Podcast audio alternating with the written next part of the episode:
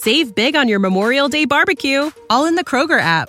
Get half gallons of delicious Kroger milk for 129 each, then get flavorful Tyson natural boneless chicken breasts for 249 a pound, all with your card and a digital coupon. Shop these deals at your local Kroger today or tap the screen now to download the Kroger app to save big today. Kroger, fresh for everyone. Prices and product availability subject to change. Restrictions apply. See site for details.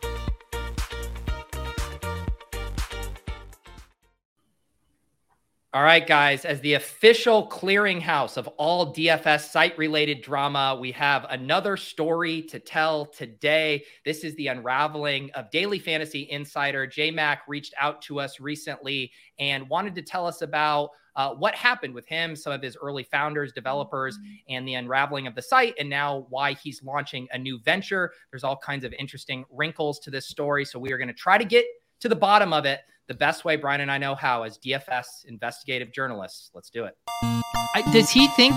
I think he thinks go. this. He thinks this is a go. Vegas Dave thinks this is a go. Hot naked girls doing yoga. What? Why don't you just win like a man? Random.org.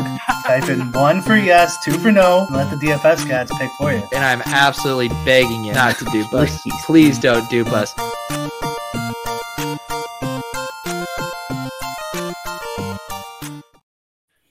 Justin, I was about to say that this is your first time on Lulz, but it's not, right? Weren't you? Didn't you it's come not. on yeah, I don't like think the there Empire was Maker? much substance in the last time I was on, but we had a good time. What was the occasion for that? I don't know. I think I'm. I think I'm want to. I want to say a live final, but I also don't want to be wrong. I don't know. it was. It, it was like over two years, years ago. ago. I thought it was when Empire Maker and Awesemo were battling there, and I feel like you had like thoughts in, or you had like tossed your name in like a high stakes battle. Yeah. Oh man, I miss Empire Maker. He's been. I haven't seen him around in a while. Yeah, that might have. That could be what it was. I used to battle with Empire and head to heads, and I think maybe he picked it up with Awesemo, so I I maybe came on to share what it's like to battle with him. That could have been it. I can't remember it's it's crazy that we've been doing this show so long that we can't even like remember specific episodes and uh, and things we talked about. Um, but Justin, most people know you from Daily Fantasy Insider, the infamous War Rooms. I believe you specifically got on my radar during COVID when we started the show. You guys were doing a lot of League of Legends uh, and esports content. Of course, Brian and I established ourselves as thought leaders in the space at the time, but set the stage for us a little bit here. That company, you were there for what, eight years previously? Yeah. So I started that company, I kind of started conceptualizing when I was 18 years old, launched it when I was 19. I was at UNC Chapel Hill, launched it with my roommate. And the reason for launching it was that everybody at school was texting me asking who I was playing on FanDuel every day. So I started a Twitter account and said, everyone, don't text me, please. Just follow this account. I'll put my picks on there. And then a bunch of random people started following the account. So I was like, all right, I'm going to make this into a real website and I got connected to a family friend who had some basic concept of how to build websites.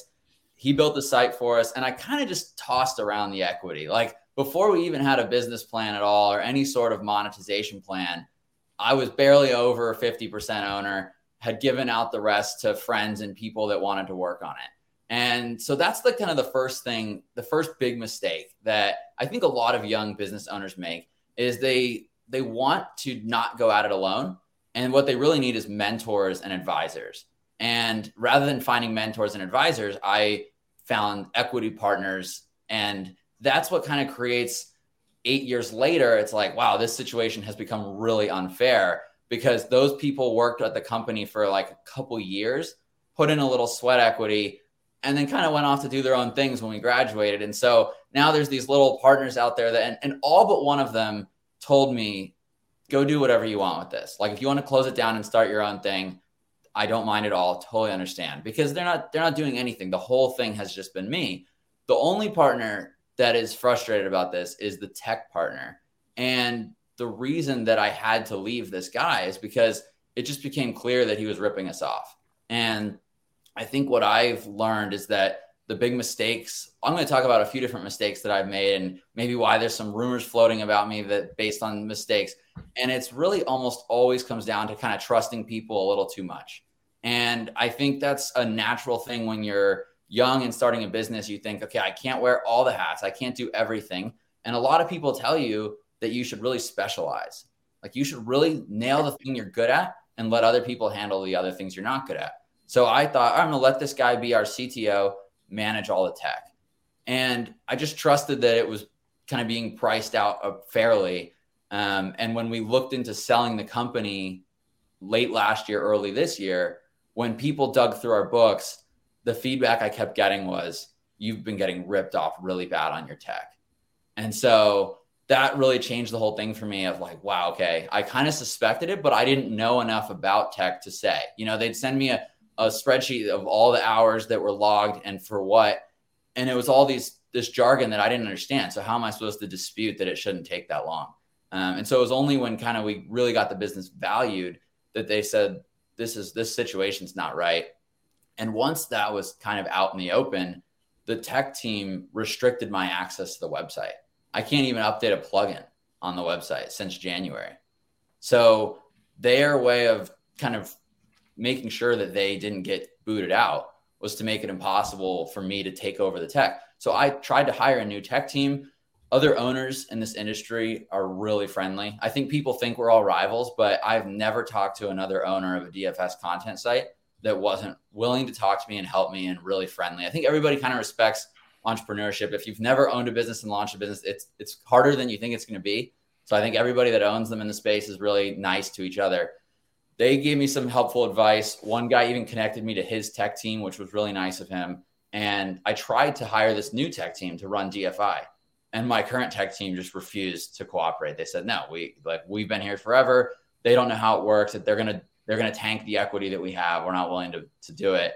And they just kind of reached a stalemate where a few months back, I, I told them, I said, look, I'm to just close the company down. I'm the majority owner. Our operating agreement is rock solid. Like I, our attorney looked at it and said, like, one of the strongest operating agreements I've ever seen that keeps the, the majority owner in just complete control.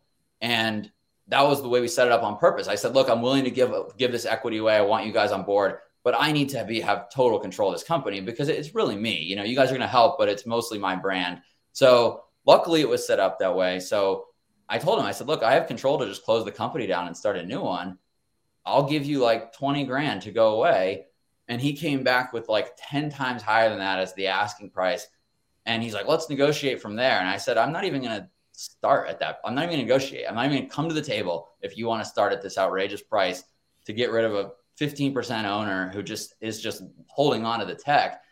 And so the two options really at that point were walk away, start over, or sue him and win. But it would just be a pain in the ass. And like this is the whole thing is mostly to have fun. You know, this isn't the most lucrative industry. I think people think there's so much money to be made in these companies. Like, not, not that good. You know, it's mostly about having fun. Um, there's it's not worth dragging out a lawsuit and bringing everybody into court and spending money on attorneys to fight for this tech that honestly is eight years old. Like yeah, we've been building on top of it, but it's still built on a foundation that's eight years old. And so when I started over, my wife has experience building a website. She built her own jewelry company that she launched uh, last year. And so we were looking into it, and she's like, I think for all the features you actually need, we could easily build this ourselves. And so that's what we did. And I told the tech partners that I was going to do it. And they said, We don't believe you. You're bluffing. You'll never be able to do it. You don't know how to build a website. Um, so they were disappointed when I told them that I had successfully built a website. Um, but I think the thing that I think is a testament to me, I saw somebody in the comments say, who cares about just having JMac on if you're not going to have the other disgruntled partners come on? And I think it speaks that, that no one is out there saying I did anything wrong. Like all the employees pretty much came with me to the new company. The only people who left had been there for long enough. They've got kids now and they just said, Hey, I'm, I think I'm ready to retire, which was totally cool but we don't have any like disgruntled, angry people out there saying that, that we did anything wrong. It was just that our, our tech just basically got hijacked and we were just being kind of held hostage from our own platform. They were trying to force us to buy them out at an insane price. So it just made sense to start over. I don't think the DFI brand name and the War Room brand name, I don't think it's worth all that much. I think what really matters in the space is just community and good content.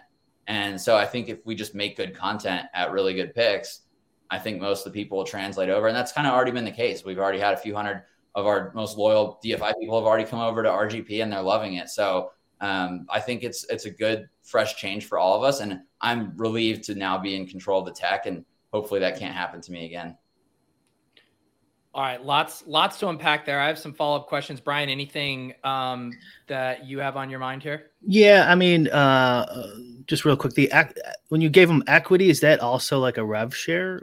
So like no, so just they, if you sell the company. But the tech guy insisted that he needed a salary that was even higher than my own, and he claimed he was really doing high level stuff and I just had no way of disputing it. And so I like I brought somebody in at one point to take a look, but they just said I'd have to get so deep into it that he would really know that I was auditing it. And like, do you want to do you want to damage the relationship to do that? And I should have, but I said no. And I think one of the big mistakes that I made was thinking that business experience is worth a lot.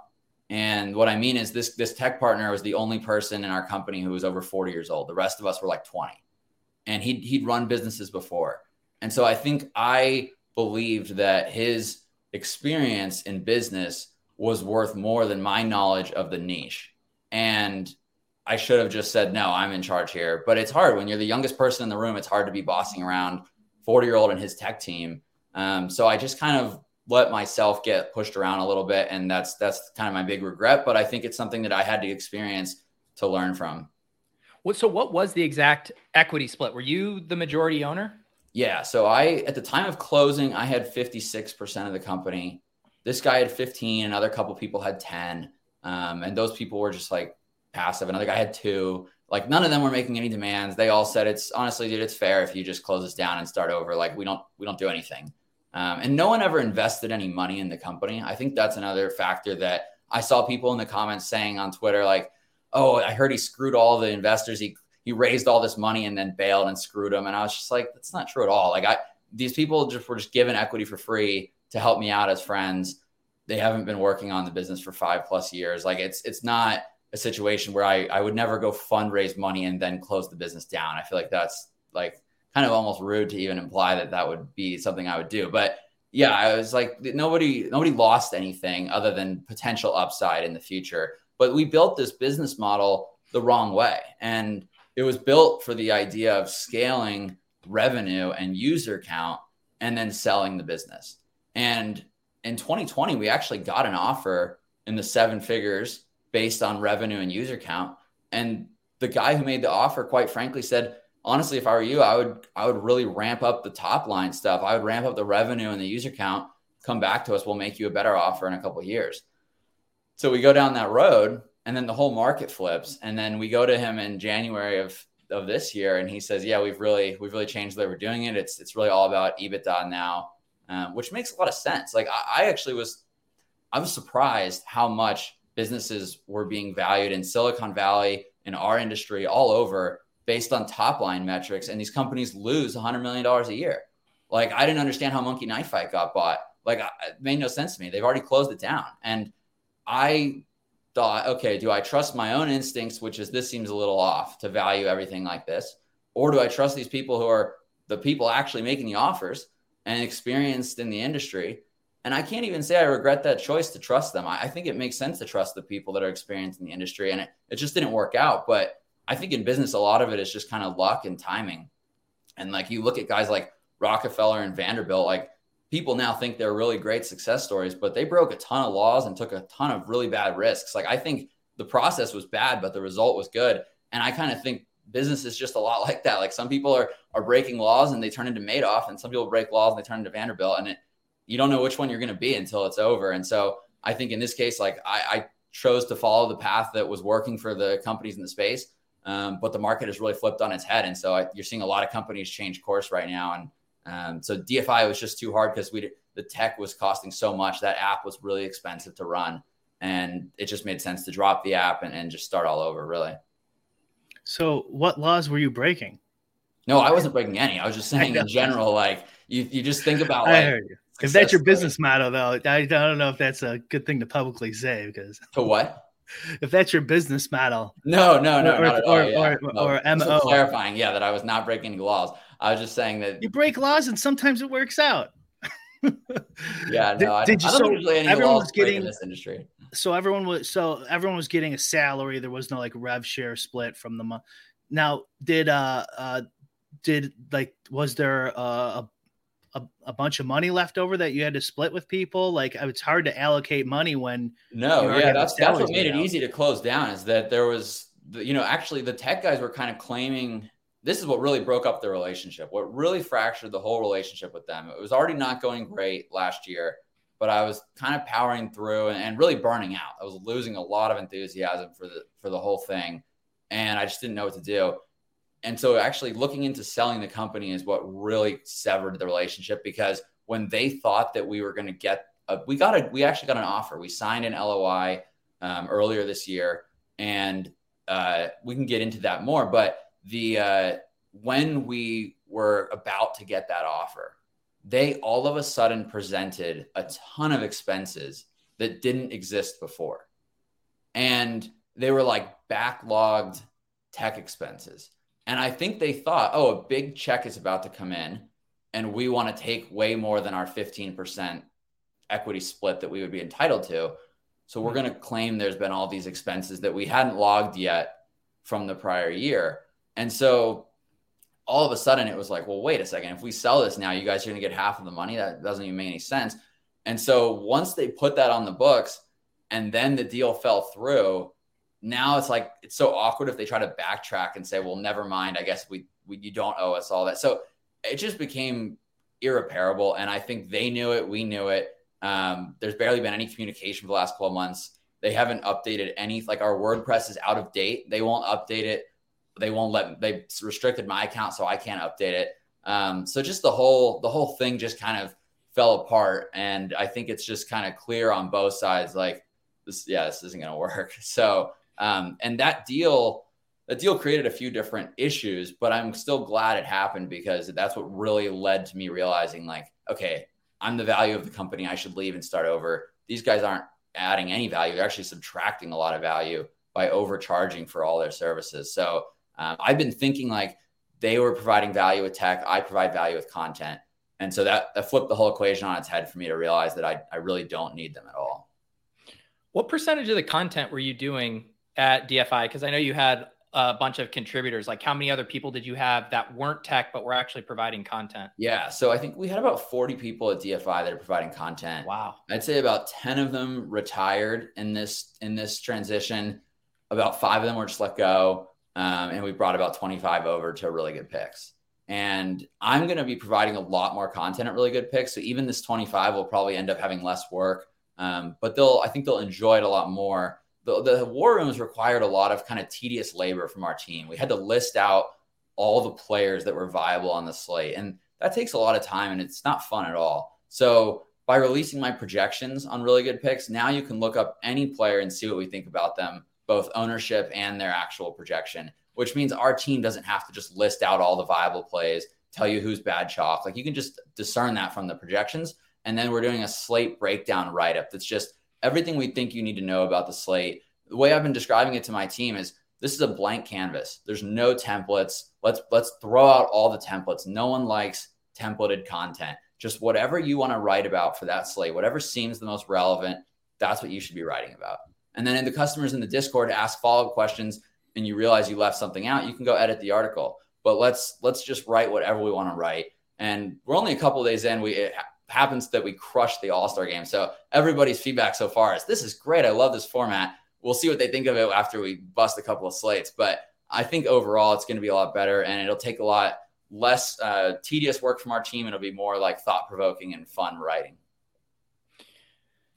So, one you mentioned the stuff like that. It does seem like at the end of the day, like a DFS site, and you're specifically the tech isn't super important it is the content and the community. Like what's the follow-up because i assume most of the community is taking place what in discord? You have an email list i assume. Like Yeah. who has control over those things? Because that's by far the most valuable thing you had like they take an app and you're like who cares? Like i'll create another site or whatever. But like Right. how, Yeah, how is so- this falling out with the the community?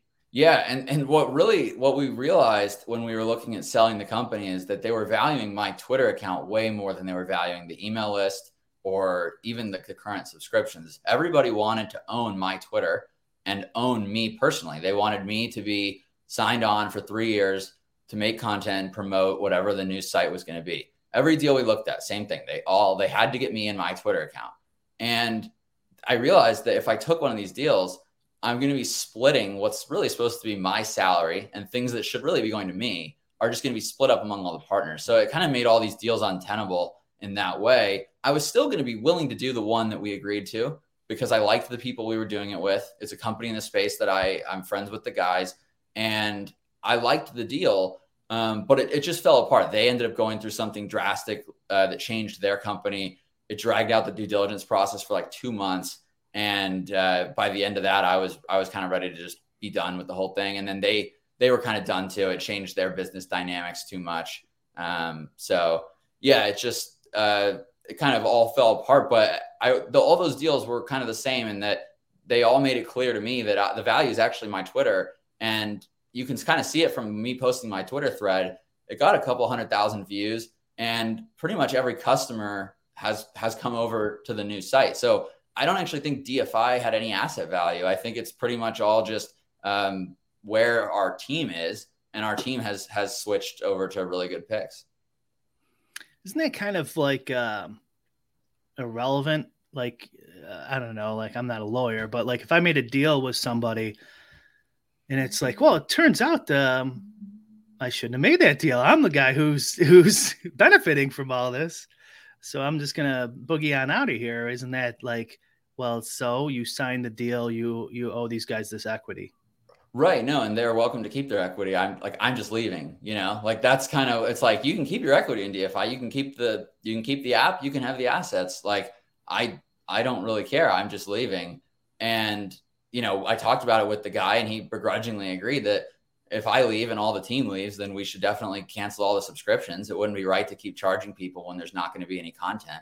So I told him if he wants to go hire new people, he can, but he doesn't want to. I mean, he was really just riding my coattails, ripping me off, and he knows that. And he has no interest in, he doesn't really know anything about the industry. I mean, every April he asks me, Hey, why are the golf sales up? Like, it's been eight years. The guy doesn't know that the Masters is in April. Like, he really doesn't know the industry at all. But and he was getting so a salary off you, right? He, he, was getting or, a salary off you.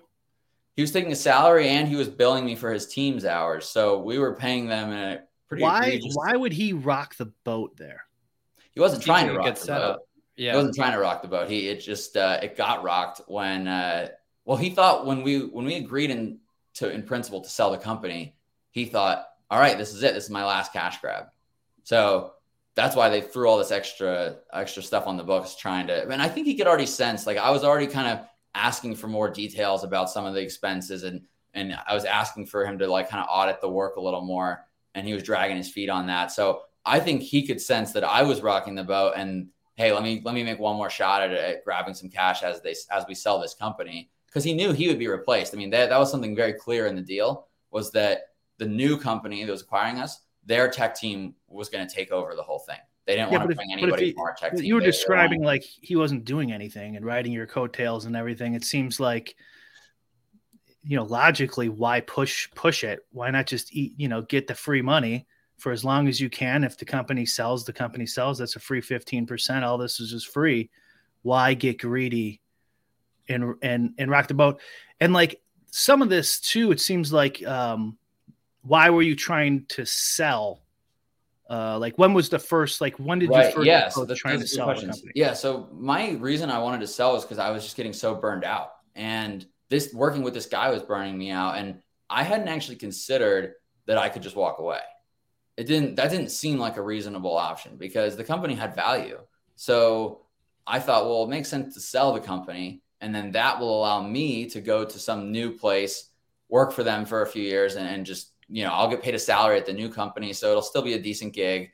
Um, I never really considered the option of just making a new company um, until my business attorney looked at our operating agreement and said, "Your best option is to just walk away from this. Like, you don't need." Because I, I, I reached out to him about, "Can I sue to get control of the tech and, and so we can switch tech teams?" Because I'm trying to fire these guys and they're just they're not letting me fire them because they have control of the code. They have they own the code. Like I don't personally have possession of the app code or the website code. So what am I supposed to do? And so I thought I was going to to sue him. And this guy looked at it and said, Yeah, you, you could sue him and, and it would drag on and you'd eventually win, but you'd probably lose a lot of customers in the process because it would take up all your time. You wouldn't be focused on the content and they'd probably go to other companies. And it's just not worth doing, dude. You just start over. And I hadn't really considered that. And then once I, I thought it through, I realized, yeah, that is the best way to, to get rid of these guys uh, is to just start all, start all over.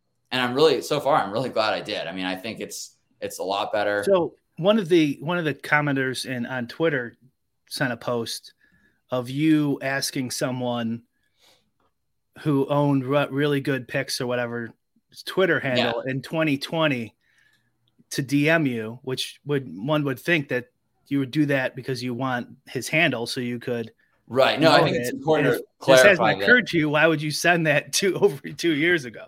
No, I think it's important to clarify that my tweet is from five from the 23. Oh, okay, good point. All right, fair enough. So that was their last tweet, and I thought, you know, what are the odds? This is really unlikely they're going to respond, but I might as well. I mean, they're clearly not in existence anymore. The URL is available, so I'm going to take it regardless but I might as well ask if I can have the Twitter account, pay him a hundred bucks. If, if you're watching this, I mean, reach out. I don't really care that much, but I'll I'll buy it for you from a little bit. He actually sent me a message. He wants 15% equity uh, for the for the screen name. That, that have you thought have you thought about changing the S to a Z, JMac, or maybe beating him over to threads? Those might be a couple alternatives. Yeah. What, what's the what's your take on threads? I don't want to get too sidetracked, but is it worth is it worth doing? Brian and I talked about this all last episode. We can't saw, get yeah. we can't get we can't get sidetracked. No, let's let's stay on track here. So what is what's the new setup with the company? Because I assume your best demographic for new subs is your old DFI subs. They clearly are were already on board with what you're doing. Um, they don't have the app anymore. Like, what are, are is the sub price the same? Was it just directly transferable? Like, how are you porting people over to the new site? Yeah. So I like my partner said you've got to email everybody and tell them this, that the company's closing down and you it's on you to mitigate refunds so i said to my attorney does that give me the, the right to just contact all the users and invite them to my new platform and he said absolutely that's explicitly what he's telling you to do so i emailed all the current customers and said you know here's a coupon code for the remaining amount of membership you have at dfi you can come over to really good picks and get free access uh, for whatever you had left and so um, if anybody didn't get that email and feels like they should, please reach out to me. Uh, yeah, I want to make sure everybody gets taken care of. We haven't had a single person put in a refund or a chargeback at DFI. We have a nice community of people. Everybody's on board to come over to the new company. Um, I think my tech partner, I think he's really just kind of resigned to the fact that he kind of screwed this up, and I think he's just kind of going to walk away. And and there's there's nobody out there that's like complaining. You know, I mean, I think I think that's that should say something, right? Like that. I clearly I'm not super in the wrong here if there's nobody that's even complaining or saying I did anything wrong. So um, I think that that's, I think that's, that's true. Yeah, that's where we're getting most of our, our users from uh, right now is just bringing them all over uh, from. Well, let me let me say this, J Mac. The uh, your point about no one's coming out of the woodworks. No one DM me or Pete, to my knowledge, uh, from like your tech team or anything like that you are a let's uh, a polarizing character on Twitter, uh, based on the messages I received. But like, basically, no one provided any receipts on anything. Right. Yeah. And so uh, let me so, address. So, let, let's. We still have half an hour, right? So let's let's run through some of these things. I don't really. I try not to engage on Twitter on the neg on just negative things because early in early in the first few years of doing this, if someone threw out something that wasn't true about me, I would I would really debate it until I felt like I'd kind of adjudicated myself. And then then it just becomes the next thing. Right. And so I was like, this isn't really accomplishing anything. It's just, it's just kind of just drags me into negativity. And I really like to try to be positive. I mean, I don't try to tear anybody else down on Twitter. So I just I just try to block these people and just not engage. But I do think at some point these things have to be addressed. Otherwise, people think silence means that it's true, right? So I think that's one thing I was looking forward to in coming on the show is like, let me be an open book for half an hour, just fire these rumors at me. I'll tell you where I believe they've come from, the mistakes that I did make that are fair to call me out for. Um, and then let's just put it to bed. Well, yeah, we we have a few like loose ends and stuff that you know came through. Brian, what do you got? Just to recap really quickly, so we're yeah. all on the same page. So essentially, you you you gave equity to a guy and also he ran your tech which is a big problem because as everyone knows if you don't have control of your own tech they could screw you they could lock you out of your rps account for example um, you know and in there and that frustrated you for quite a while you decided I had epiphany moment. I could just walk away and start a new company. You did that. This guy has not said anything to us or anyone else. It seems like at this moment you're not going to get sued. He's just going to eat it. DFI is completely gone, and you're starting this new company, and you did all this grassroots like you didn't take anything from them, that a former company. Pretty cut and dry, Pete. Anything I'm missing? I think that that leads us up to like the backstory of how we got there. Um, what let's start out with some of the random comments we got on Twitter. It sounds like you're already well aware of these. You know, one thing someone said about the new site is some old subs said they thought they were locked into a DFI price for life, and now that price is actually doubled over at really good picks. Uh, what's up with that situation? Yeah, so the complication of the back end of DFI is partly what has what prevented me from even being able to understand it we had at least 200 different subscriptions in the back end.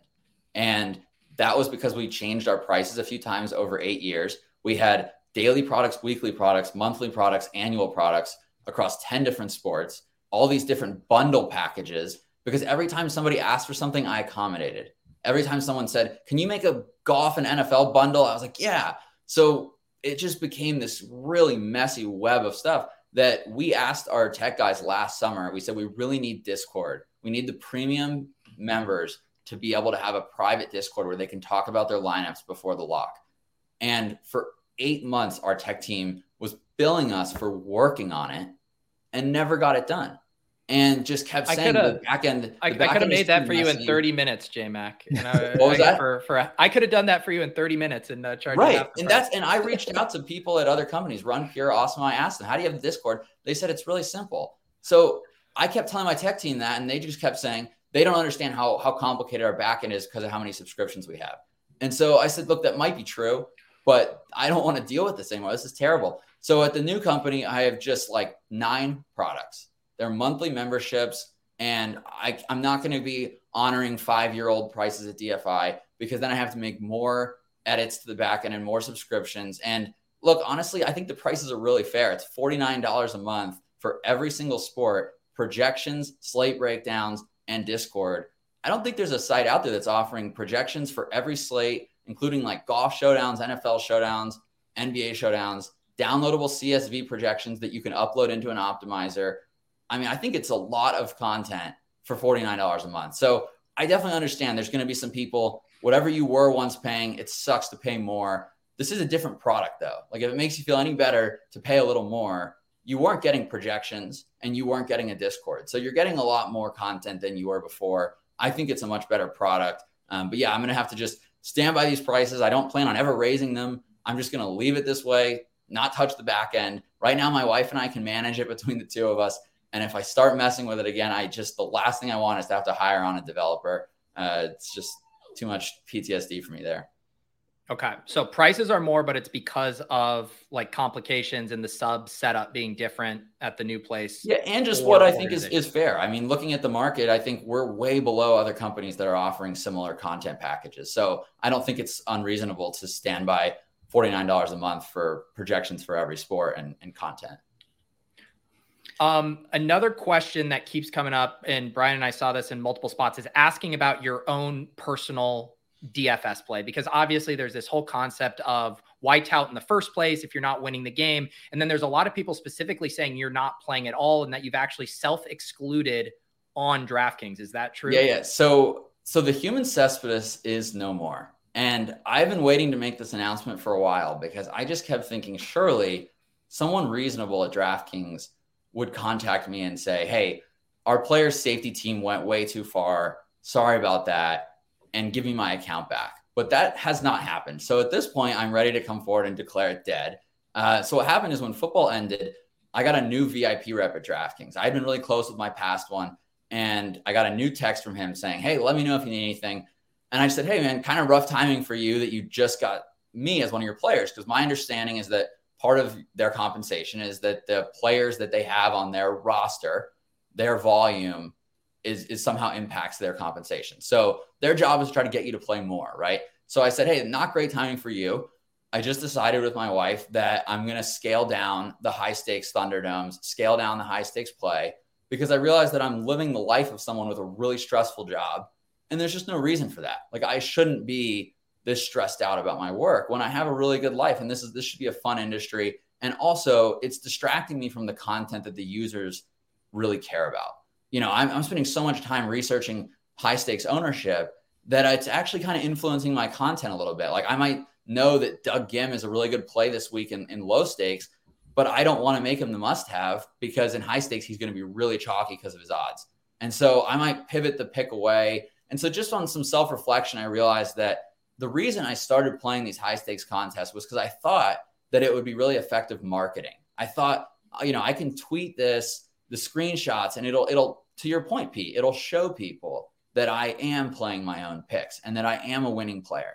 But I actually think what it did is make me so unrelatable that it makes people think this guy isn't making the content for me. Like I had people reach out and say, Do you make picks for the Milly Maker, for the big contest, or are you really just focusing on super small fields? And I realized, like, first of all, winning a 10 man contest, it's not that impressive. You know, like you could do it every 12 days, even if you suck. So it's not really worth posting these screenshots all the time. So, long story short, I, I reached out to my rep and I said, look, I, I'm probably going to scale down and I'm going to take a little break. I just had the most tilting run ever in NFL. I just had like five slates in a row where my guys got hurt. I'm going to take a little mental health break for a couple of weeks and then I'm going to come back and I'm probably going to play lighter. And he said, All right, thanks for letting me know. Just so you know, if somebody mentions mental health, I do have to pass that along to our player safety team. So I'm just letting you know that I've passed that along. So I said, why right. why would you feel the need that you have to tell your rep that in the first place? Like any of us can stop playing without having to tell our draft. Right. Uh, the that. reason is because I was so close to my pass rep and I knew from talking to him that he really appreciated how much volume I played because that impacted him and his role. And I just, you know, this is a this is another example of just kind of going, there's just oversharing, right? Like I didn't need to tell him this, but I thought that it would be courteous to let him know that I that I'm not going to be the the top draft pick or whatever in his in their reassignment of uh, of players. Um, and so I just thought it makes sense to just just let him know that. Obviously, it did not, right? Like in hindsight, very bad choice, but um, it seemed like it made sense. So the player safety team reached out and said, "Yeah, we've had to suspend your account if a player says that it's negatively impacting their mental health to play, then we have to suspend the account." Who's, and who's your rep? Who was your rep? My rep was NPK. I don't even know who this guy. I don't remember the guy's name. He texted me. I literally had one text exchange with him ever, and then it was over. So I don't even remember what his name was. But the player safety team took over, and then so then I contacted some other people at DraftKings that I knew and said like, "Is there anything that can be done here?" And they're like, "This is totally out of our hands. Once the player safety team has an account, it's totally their call. Like it's." And I think what I've realized is like these people probably don't play DFS. Like I think anyone who's played DFS knows it can negatively affect your mental health at times. That doesn't mean that you need to permanently be done. But it's like anybody who has a couple of really tilting slates in a row or a couple of injuries ruin, of course it affects your mental. Who would possibly be like, oh, doesn't bother me at all. I just lost 10 grand because that guy dropped the touchdown. Not affecting me in the slightest. Like, I just don't think that's realistic. But anyway, so the long story short is I am still playing on DraftKings, but I have different handle now that I, I'm not sharing on social media because I think that they could potentially close it. I don't I don't know. I didn't ask like am I allowed to just make a new account? Kind of assumed the answer was no. Uh, so yeah, I haven't been. Uh, the human test is probably dead forever, um, which is ironic because a year ago I ran it all the way up the flagpole with DraftKings. I got on a call with the CEO to ask if I could change my username because I, I hate the username. My wife hates it. So because the Human Centipede is a disgusting movie. I made that username when I was like 16 years old, and so I tried to change the the, the username, and uh, they uh, they basically just said, no, you're too big of a player. We don't allow players like above a certain volume to to change their name. Um, so yeah, they they stopped allowing that a long time ago. Um, I I tried for for years to change my name and to to they, know what's your handle. Yeah. They did it barely, like in 2015, maybe. At then you might have been able to sneak it. Mine's uh, two girls, one Cooper Kupp. Um, yeah, see, dude, we, we, all made these names like so immature, and now we're just stuck with them. I was trying to switch mine to Big Dick Brick, so I was going to. no, I'm kidding. Um, that, so you didn't click the self exclude button or anything like that? No, did not click it. And and the here's the worst part about it: I hadn't claimed my tier three Onyx reward yet, which is worth like ten to fifteen grand and I they can't claim it. Like they won't let me they won't let me claim it. They took all my perks away. So I was like, I I probably overreacted because of that. I was like, well, at least give me my damn perks. and I was probably a little overly aggressive trying to get my perks. Um, it's not the the customer service rep's fault. You know, like I was like, this is ridiculous. You can't you can't be serious. You're doing this to me. Um, and so I think probably didn't help. Um, but yeah, I I definitely felt kind of screwed by them. Like I feel like it was a pretty big overreaction. But it's funny. I had a friend. Uh, a friend texted his rep that he was excited about the All Star break to take a few days off, and he said, "Oh, you're you're needing a break." And I had told my friend this story like months ago, and he was like, "No, no, no, no, I'm fine. I, am really, I'm doing great. I just was saying I'm looking forward to having a little time with my family." But the guy's like, "Oh, okay, thanks for clarifying." So, yeah, I wouldn't say that. I mean, I've had I've had many reps for over the a long time now. I've never gone into a conversation with them, so I, that is a oh. little uh, a little surprising the the oversharing you were you're how you're explaining it. Because uh, mine's always just like, yes, no, okay, I could do that. Well, give me more. That's basically yeah. Basically, well, I, have been enjoying. Uh...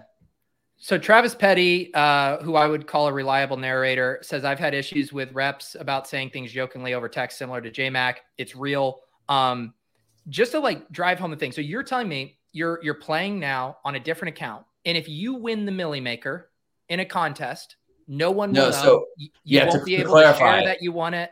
To clarify, yeah, nobody will know. To clarify, I'm staking another player. I'm staking like 90% of another player and I'm I'm working on the lineups with him. I'm really pretty much building the lineups. But since I don't actually believe it violates the terms and conditions because I don't have my own account.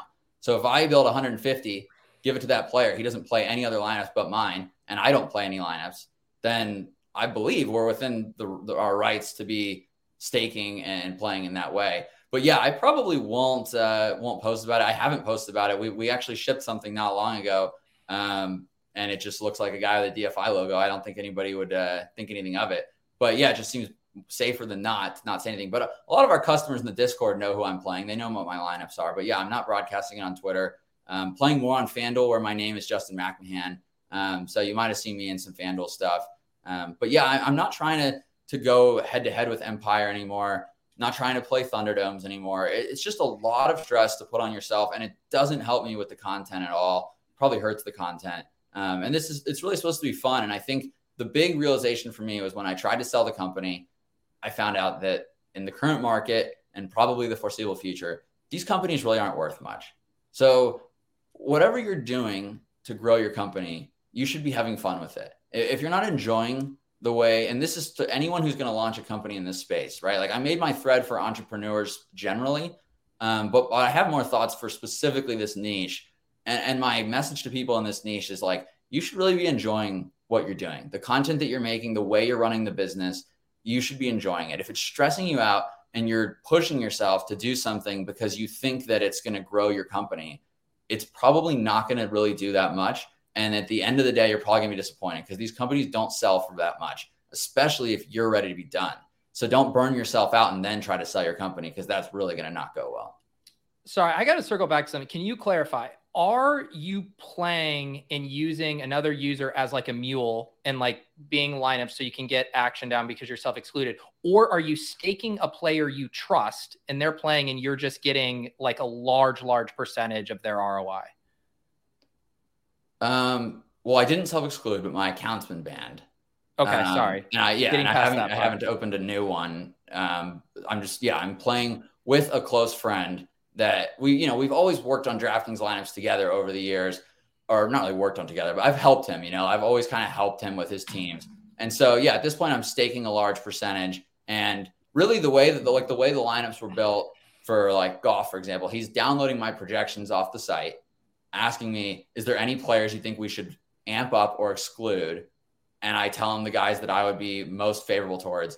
And then he's he's crunching 150 with my projections and firing them in. So I don't know, you know, if you think that violates terms and conditions, I guess let me know. Like I'd be willing to change part of the process. To my understanding is that this is perfectly fine. Um, but if somebody is knows that that's not okay, let me know. I'm not trying to break any rules. Um, I'm just trying to make sure that I'm able to participate in the slates um, and and build if, lineups. If that is your process, I'm not sure it does break any um, rules. But why would you tell him to adjust the players if they're your your projections? Because you get hundred percent of a guy. Like I don't want 100% Patrick Rodgers just because he's my top point. Right, but you said like a boost and adjust, not not like an exposure cap or something. No, Maybe when I say boost meant, and adjust, but... I mean get more of this guy, get less of this guy. Like he sends me the screenshot. Here's what your projections create, and it's like 100% of three guys, and it's just way too much. And are you like, sending him money to like bankroll this play? Like, how are you guys doing the accounting for that? Uh, yeah, he's just going to send me a 1099 at the end of the year. So he, he's just playing it through. Um, you know, we're currently up, so he's just playing it, and then at the end of the year, we'll 1099 it if wherever we're at. Mm-hmm. And I think this is a setup that other people have as well. Probably not for the same reason I do, but I think other people are staking players and doing 1099s when necessary. Uh, Daniel Hutchings says, uh, nerdy tenor. I believe groups playing together are fine as long as they're only accessing DK. The the, the reason we have to to ask J Mac is because you can understand on the surface that your story would seem kind of flimsy or that it would feel like it doesn't necessarily ring true. Just like the amount of coincidences with that of getting like banned when you didn't mean to, and now like and now not playing high stakes, even though you're running a content site, like why that stuff doesn't just like logically add up.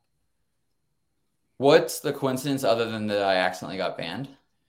Well, the the thing is, is most players, and it's it's a whole dynamic in DFS, right? Like people, the reason people subscribe to Stokastic or to ETR, all of these sites, is because they want to learn from winning players, and they want them to share their projections and the tools and right, the game yeah. theory that helps them win. And so, if you're not playing and you're not beating those games, what are you actually offering the people you're selling subscriptions to? Gotcha. Yeah. No, and I'm, I'm actually really beating the large field GPPs. So, I mean, I don't think the high stakes stuff even is relevant to the users. So, yeah, I think the edge has definitely diminished. 2020, I was crushing Thunderdomes. 2021 and 2022, I've crushed MMA. I'm probably like one of the top MMA players in high stakes. Um, but yeah, some of the other sports, just playing mock and BK and Yuta every day in four mans like there's no edge. Like you're just paying rake. I, I just don't think the reason that it's worth playing is if you think you're getting some marketing benefit out of it. But I just don't think that it's worth it. You know, I was luckily, luckily decided like before it's just destitution, like, all right, I think I should give this up because I'm looking at my ROI and I'm like, I'm actually doing really well in these large field contests, but that's such a small percentage of your volume. You just can't get that much down playing large field GPPs. Like the, even if you maxed everything, you're not even getting 10K down. So if you're also playing a Thunderdome and a three man, now that's such a small percentage of your your ROI. And so I think what I realized just analyzing like my roto tracker is like, all right, I could I could be doing better and be less stressed and putting in more effort into the kind of content that our users like. If I focus on these large field small stakes, is it less exciting on a night to night basis? Yeah, but that's probably better for my health anyway. You know, like I don't think you want to be sweating 20, 30K every single night. I don't think that's necessarily good for you. So that was kind of what the conclusion that I came to. Um, and that's why I let my rep know. So I don't think it's particularly coincidental because I let him know, hey, I, I've decided it's not good for my mental health to be playing in these contests. So I'm going to be ramping it down. And then that's, so I don't think it's very coincidental. I feel like it's all pretty tied together. Um, and actually, I really barely played on FanDuel for the last three years. I'd pretty much all been playing on DraftKings. And now I'm in every FanDuel contest. So it, it's not like I've just completely dropped off the face of the earth. I've just switched over my name, the the account name with with me on it is now active on FanDuel and it's no longer active on DraftKings, which is before it was kind of flipped. So, kind of an adjacent question to this that we we got a bunch of questions on this one. Do you owe any high stake players makeup or debt? No. The funny thing is, no. The funny thing is that I actually am owed a ton of money, and and there's a lot of people in the space that know that to be true. I am owed a lot, um, but I don't talk about it. It's just I don't feel like it's people are going through enough. Like if they're if they're struggling to pay, then they're going through a tough time. And I know some of the things that they're going through. And it's it's I'm not someone that wants to tear anybody down any further than they already are. Um, so as long as they give me their word that they're not engaging in more situations that could make it worse and gambling more kind of behind my back, then I'm not going to try to tear them down at all the interesting thing is, and, and if you want somebody credible that you can ask about, I actually made a large payment on behalf of somebody else this year. I covered a debt that someone else owed because I vouched for them. Um, and, and Jeff Ma and Rufus Peabody, I hate to throw out names, but it's nothing negative towards them at all. You can ask them. Uh, that's that's the group that I was playing with that I covered. Um, and and look, I went about that the wrong way. I thought I shouldn't have to cover it because I had nothing to gain. Like I brought the person into the game, but I was like, well, if he won, I get nothing. And if he loses and doesn't pay, then now I'm on the hook. That feels like a pretty asymmetrical situation. Um, but I was told by the group that I'm wrong. Consensus is I'm wrong. I hard vouched on accident, but I hard vouched and I have to pay. So I did. Um, so I, I covered it and, and you know, I feel like I learned from the situation. I would never vouch for anybody. And uh, that's what, that's my, another piece of advice. If you're a, a young gambler or someone new to the space, do not vouch for somebody. There's nothing you could gain and you could end up having your reputation on the hook and you've got to send a huge payment to cover somebody else's debt. And so, um, yeah, I, I get why. Here's why I think that's floating around. I owed Chop a couple grand from uh, the end of college football season. And we'd already signed our LOI and we'd started the due diligence process on this deal. And I usually send those payments in and out of an account that's tied to DFI. So my account. sorry, said, just to clarify, you were you guys playing like uh, high stakes, like off offsite? Yeah, Gotcha. I wouldn't call it high stakes, but off book head to heads for like a okay. college football. College football, yeah. So credit to Chop, got the better of me second half of the season, and I, I can't remember the amount. I want to say like eight grand. So I said, hey, my accountant suggested that let's not move money in or out now that we've already sent over our current balance sheets and books. I'll get you in a week or two when the due diligence ends. And you know, I think he was fine with it. Um, I didn't think anything of it, but that due diligence process did not ever end. It dragged out for two and a half months until they basically backed out of the deal. And I'm not blaming them. They had their reasons. A major disruption happened that you guys know very well. Um, a major disruption happened in that company that forced them to prioritize other things and kind of put us on the back burner. And then I just really didn't like, I didn't know what to do because I because kind of was like, well, I want to listen to the the people that are advising us on the deal they're saying like let's try to keep everything just the way it is. And eventually i did send it to him because i was like all right screw this. I took too long. Sorry about that. Um, and i think that apparently he told me that he had other people in the group that were like backing his play. So it wasn't just him. And so he told all those people that i'm delaying paying. And so i think that's what happened. And i did go about that wrong. Like i can admit that. Like i should have just told the accountant like hey i that's is it really that important? I didn't press him. I just said all right i'll listen to you a lot of stuff going on and I didn't really think through that one. And if I had, I, I would have probably realized in hindsight, I should have just sent it right away. But to me, it was kind of a, a, a insignificant amount to make a big fuss about, but I understand why it could trigger people saying um, that I'm not paying on time. So well, I the, do apologize for the that. insignificant amount can also be triggering on the other side because it's like, dude, just right. No, no, I, player, I just, and look, I understand, and I, I totally get it. After that happened, I, uh, I shortly after, I also uh, sent a much bigger payment to to Jeff and the guys to cover someone else. So hopefully that, in some ways, kind of adjudicates the the claims that I would uh, that I couldn't pay. Uh, but anyway, so you have no um, no other college football debts. No. Okay. So yeah, I, I think that I think it was just that one that one thing, and I think it just keeps circulating around. And I don't think those guys are putting in any effort to clarify, it, which is fine. It's, they don't owe that to me, but um, yeah, I, I, believe that's where it's coming from. Um, no one, no one ever talks to me about it, you know. So uh, that's just kind of my guess. But uh, yeah. Um, one other thing that came up recently that I wanted to ask you about, as someone who uh, likes to scroll on TikTok, I see a decent amount of Josh Richards, probably one of the biggest uh, TikTok stars out there. Maybe this audience's demographic doesn't know Josh Richards, but he's absolutely fucking massive. I want to know how did you get Josh Richards to vouch for your new site on yeah, Twitter to his 2 million followers? It's unfortunate that he did in a sense because so I shared that the, my tweet on my Instagram and he and I have been pretty good friends for a couple years, but he really doesn't use Twitter at all. I don't think he's ever shouted me out on the platform. Um, but I posted a screenshot of this tweet on my Instagram and said, just launched a new company, really excited about it. So he saw that and thought, oh, I'll, go, I'll go vouch for him because I, I texted my picks almost every day. He uses the DFI app or used to, um, and he's been he's been playing for a long time, and he's he's had a good couple of years from from playing my picks, and so he is appreciative of it and, and wanted to help. I don't think he realized that it ended up doing more damage because he doesn't follow me on the platform. So of course it looks like I bought this ad. Um, but no, we're pretty good friends. I could pull up pictures on my phone and, and show pictures of us doing stuff. I don't really ever post these pictures with him because I don't want to look like I'm trying to flex that I'm friends with a 22 year old TikToker. But I actually think he's a really cool guy. I like him a lot. I enjoy hanging out with him. Um, but yeah, this like this is exactly the opposite of what I want, right? Like this is his job, you know. Like I'm not to knock somebody. Like they probably paid him a million dollars to do that. Like I'm not to knock somebody for doing their job. Like I respect what he's built for himself. He's actually a really sharp guy. He plays it perfectly. He's built a really big brand for himself.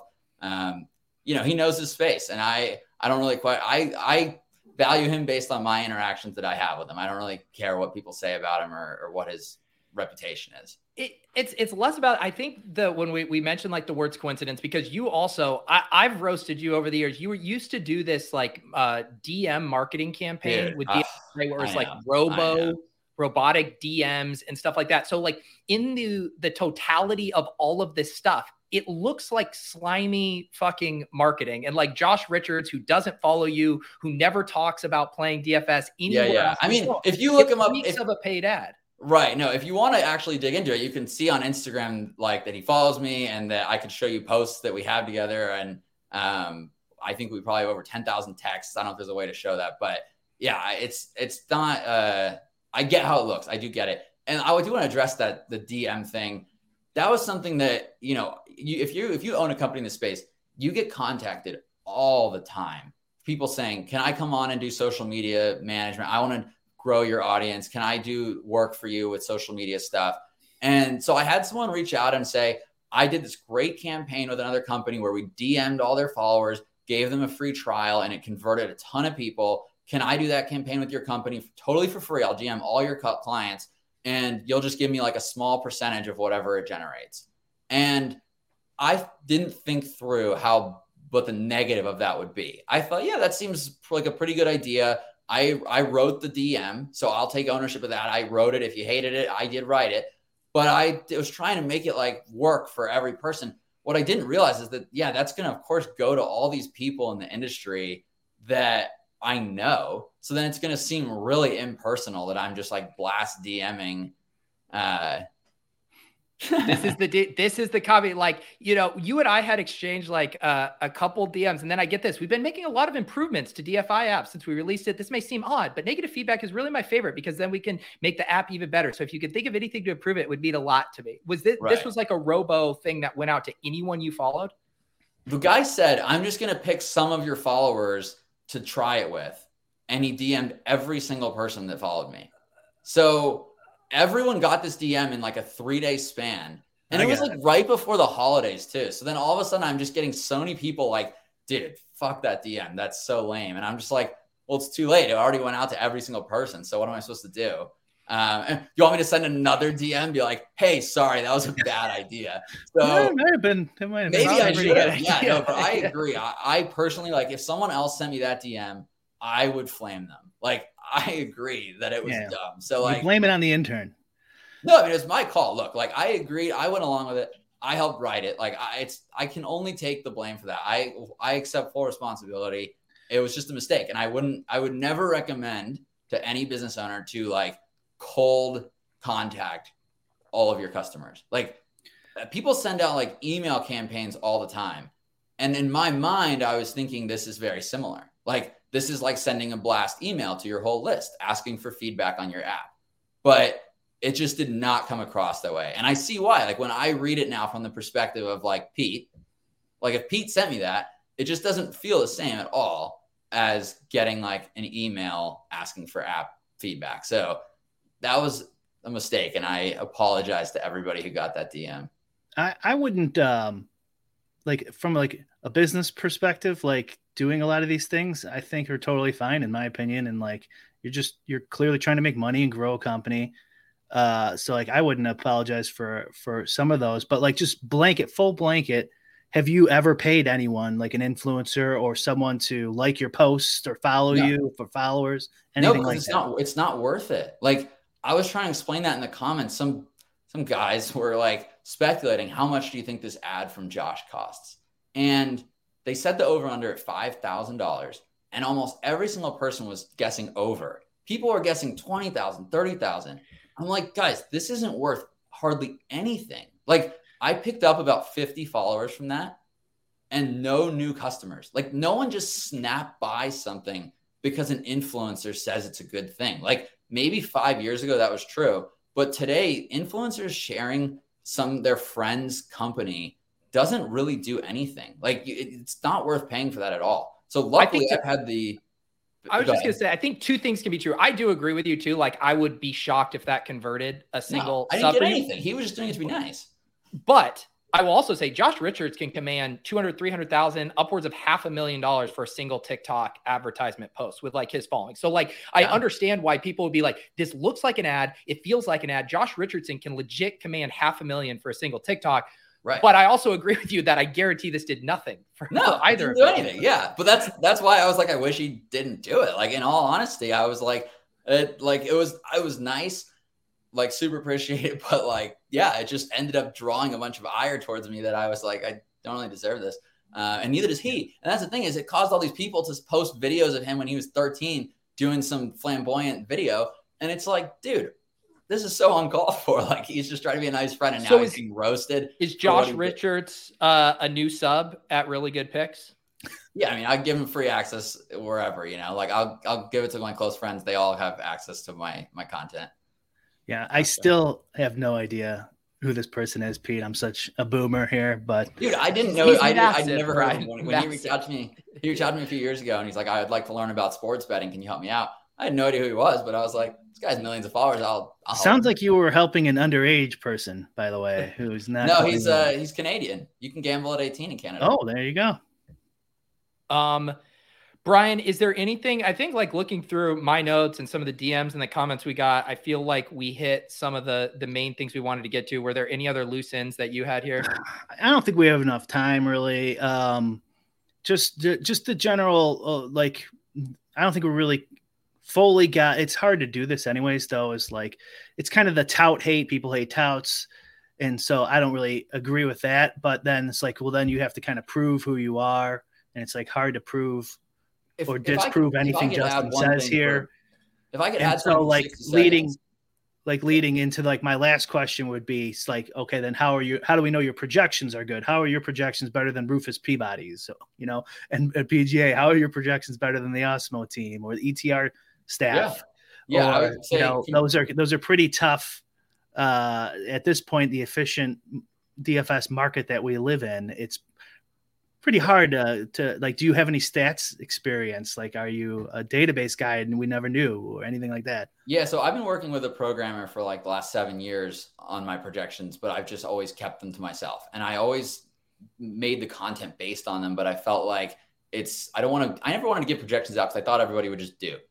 And when Awesemo released his projections i thought all his customers are just going to be duping each other and it's going to be a terrible experience. And i was wrong. I, that doesn't seem to happen so then I started working on getting them front facing so that I could publish them. And I probably could have published them a little while ago, but I didn't want to launch them on DFI because I couldn't even control the tech on that platform. So I think my projections are really good. I'm only doing six sports, and I'm not doing a couple of sports that I'm, i know I'm going to lose customers for not doing. I'm not. I'm not doing hockey. I'm not doing NASCAR. I'm not doing WNBA. I, am just not good enough at those sports. My projections well, don't. Those are the ones you probably should do if you're not good enough, because the other ones are super efficient. So like I don't do my own anymore. Uh and I was I was been doing I was doing my own uh, long ago, you know, and so I don't do my own for NFL or MLB. Oh, but I'm saying I can't when I back test what I built for those, it's just not good enough. Like it doesn't it doesn't beat the other ones. Like you know, I, I find that when I try to back test my projections against Stevie and NASCAR, like I've just mine are are worse. Um, but mine back test well in the other sports, and I would encourage someone to try them. I have a friend that plays really high stakes head to heads uh, posts on both sites. He's weighting my projections the highest in his in his model already. Um, he said mine are, t- are testing really well. Um, I've been working on them for a long time and testing them. So I would just encourage just download them um, and, and, run them against another set and, and see which ones do better. And uh, that would be that would be the way to test them. And yeah, so you do you do really this good. with a, a programmer guy, and you tell him your gut instincts, and then he goes and does the legwork. No, I mean, I'm, I'm telling him, here are all the stats that I want in it. Here's all the, you know, here are the, the sharpest books. I'm pulling, I want those, their player props. I want that as a weight. I want the the right, but that's not how stats. weight. That's not how statistics works, right? Like, so, like, if I say like batting average matters, I want that in the model. Like, you tell me Yeah. that that's what you want. I go, Well, you okay, can well, take, how you can want end up with like you can make a bunch of like individual projections. So like you can take a well, I don't want to go too deep into it, but you can take a bunch of individual projections and then blend them at certain weights. So you can create projections like numbers that you want as the value and then blend them together. Like do you build do you have a model you're saying or you do not? Yeah, I've I've made thousands of models. Okay. I So, yeah, so- but they're not good enough to beat Rufus, and they're not good enough to beat a team of eight guys now at ETR and stuff like that. They're just not. I yeah, I know I hear you. I, I would I would personally be using mine. Um, but but look, at the end of the day, also I don't just blind crunch with projections. I'm typically doing qualitative analysis as well and trying to figure out who I think is going to be higher owned than even than my projections might even say. Kind of trying to scour the industry, and so I think it's a lot about getting leverage more so than are you one point higher or lower on this guy. I think it it really comes down also to like understanding the leverage and the way the slate's going to play out. Sure, There's- I'm, I'm fine with that. But Yeah. like, just sorry, Pete. But like the, like I, honestly, like, do, do you take in other other sites projections into your your programming or into your to your Look, projections at all, or is it ton- just there's you? probably a hundred factors that are going into some of these. Like a sport like baseball with so many, or like basketball with so many factors. Uh, there's a ton of things going into it, and and look, I, I don't really, I'm not going to go into like this is this factor has a lot of weight for us. Compare like this is a factor we've identified as maybe being underweighted in in Rufus or, Well, I'm not. I'm not. I'm not telling you to give any of our any secrets. I'm just saying, generally speaking, I think what happens with a lot of smaller sites is they just copy the big boys and then aggregate them and then put a little variance in there. No, that's yeah. There's there's there's definitely uh, a, a different process than just simply like like you you know the site the daily average like that's just kind of like just this it's just it's a straight blend. Um, that's yeah. There's there's a lot more to it than that. But I do the thing that definitely gets factored in. I am pulling other sites for our ownership.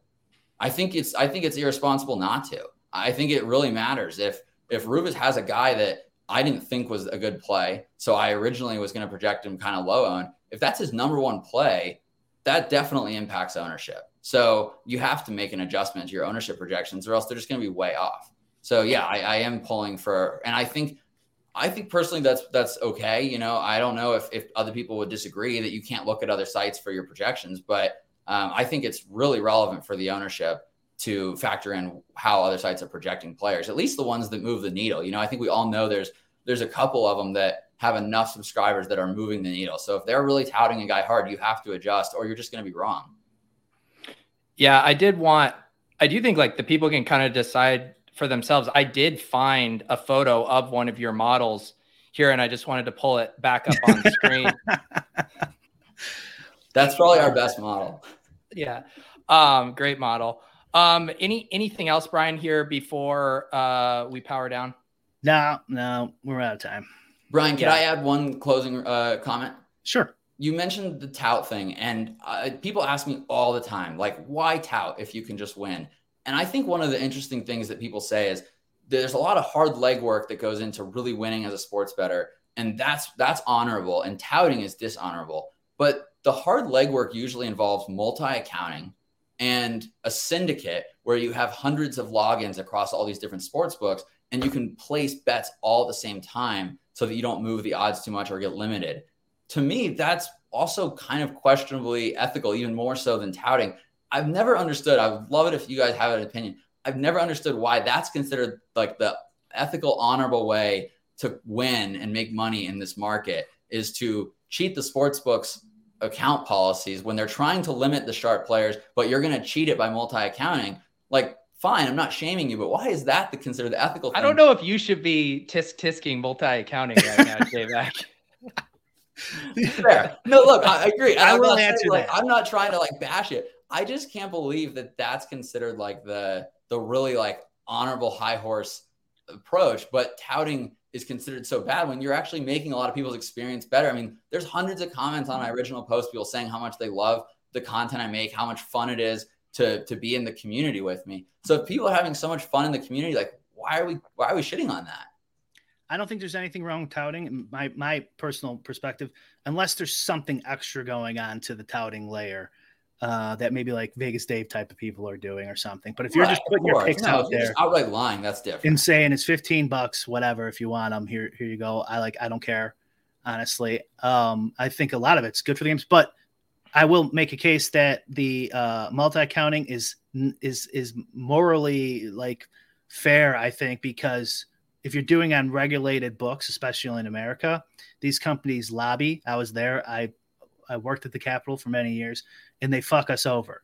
And if and they basically use the the state for their own benefit.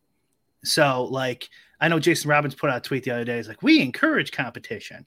It's like, yeah, sure. Oh, okay. Well, then lobby to get rid of all the licensing fees in all these states so that small little companies can get through and make the regulations even less. They want high regulations and and they're the ones and like you know, they spend tons of money on lobbying. You can look up the numbers to to and then and then once they get this this sort of, you know, uh siphoned off market, then they could then they can start any winning sports better. Most of the people you know in our our circle a lot of us have been limited. Right. they could get away with it where they wouldn't be able to get away with it like in the the caveman days 2003 sports betting was awesome you know NETeller and shit like that. All the old school guys will know what i'm talking about. Yeah, so I was like eight. i think like it's fair game like if you're going to use the state then fuck you that's my personal opinion so like but i would say if you don't have that perspective i can understand where multi-accounting is not that moral of a thing It's Uh, not that I'm really opposed to it. I'm just like I, I'm glad that was a good answer. I appreciate. I'm glad I asked. Thank you for uh, thank you for that context because Yeah. that's yeah that's that's what I was missing. Um, uh, one kind of uh, slightly off topic as we we power down here. Uh, are you on team uh, Run Pure Big T or on team uh, Hoop Ship It Nation? People question. need to know. I I cannot answer that. Sorry. whoa That's the that's where you draw the line at talking.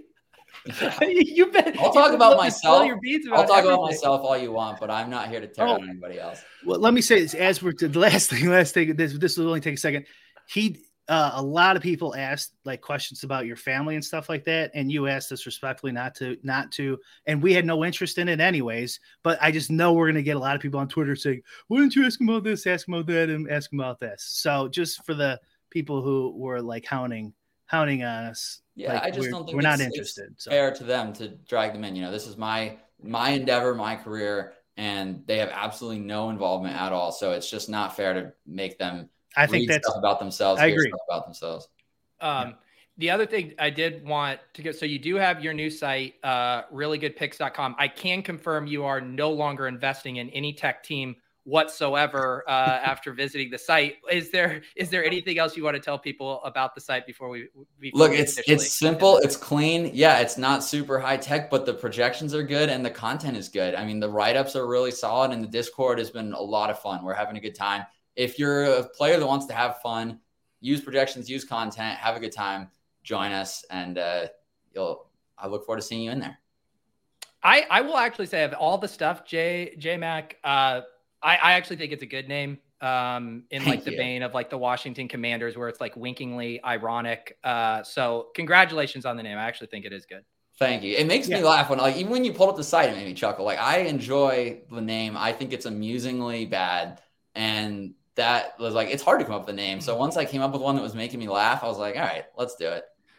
Yeah, I don't think it's, uh, people made too big of a deal out of it. And, and I'll just say all right. an- another thing too with, with just because I can't make the best projections in an in industry doesn't mean you can't, Justin. I was just giving my perspective. No, that's fair, Bric. And, and look, like, test them. Like, test me against, test mine against other people's. Um, and another thing also is like, if everybody is using Rufus's, then there's an, also an argument to be made that like, even if you think mine are slightly worse, it's better to be unique than to be tailing the same projections as everybody else. So there's kind of another argument there. I'm not I'm not the one making it, but I've heard people say that like the best thing you can do is find unique projections.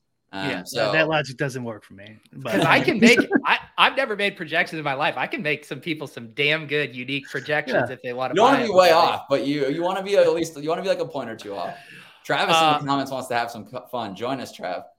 Yes, uh, Travis uh, will be uh, becoming a really good picks up here any moment. Appreciate everyone in the chat. Appreciate uh, J Mac. Thanks for reaching out, coming on here. If you two are going through a, a battle uh, for ownership of your DFS site, you can reach out to Brian and I, and we will host you and tell your voice. And you know what? In the same way, everyone wanted us to extend an invite to Big T to come on after the hoop stuff. Um, JMac, if your if your tech people want to come on here and tell their side of the story, we will continue to be an equal opportunity platform. Good. Maybe not I'm the whole sure, hour. I'm sure they will laugh when they hear this because there's no way they will do it. But yeah, good. All right, guys. If this is your first time watching LOLz for some reason, uh, we are here every Thursday at 1.30 p.m. Eastern. You probably, uh, if you're just here for the drama, then you don't care about Brian and I doing basketball stuff, but you could go back in the archives and watch our uh, hoop run pure sports saga that I'm now even more intrigued about because JMac won't tell us what side he's on. Thank you guys again for Brian. I Pete. We'll see you guys later. Peace.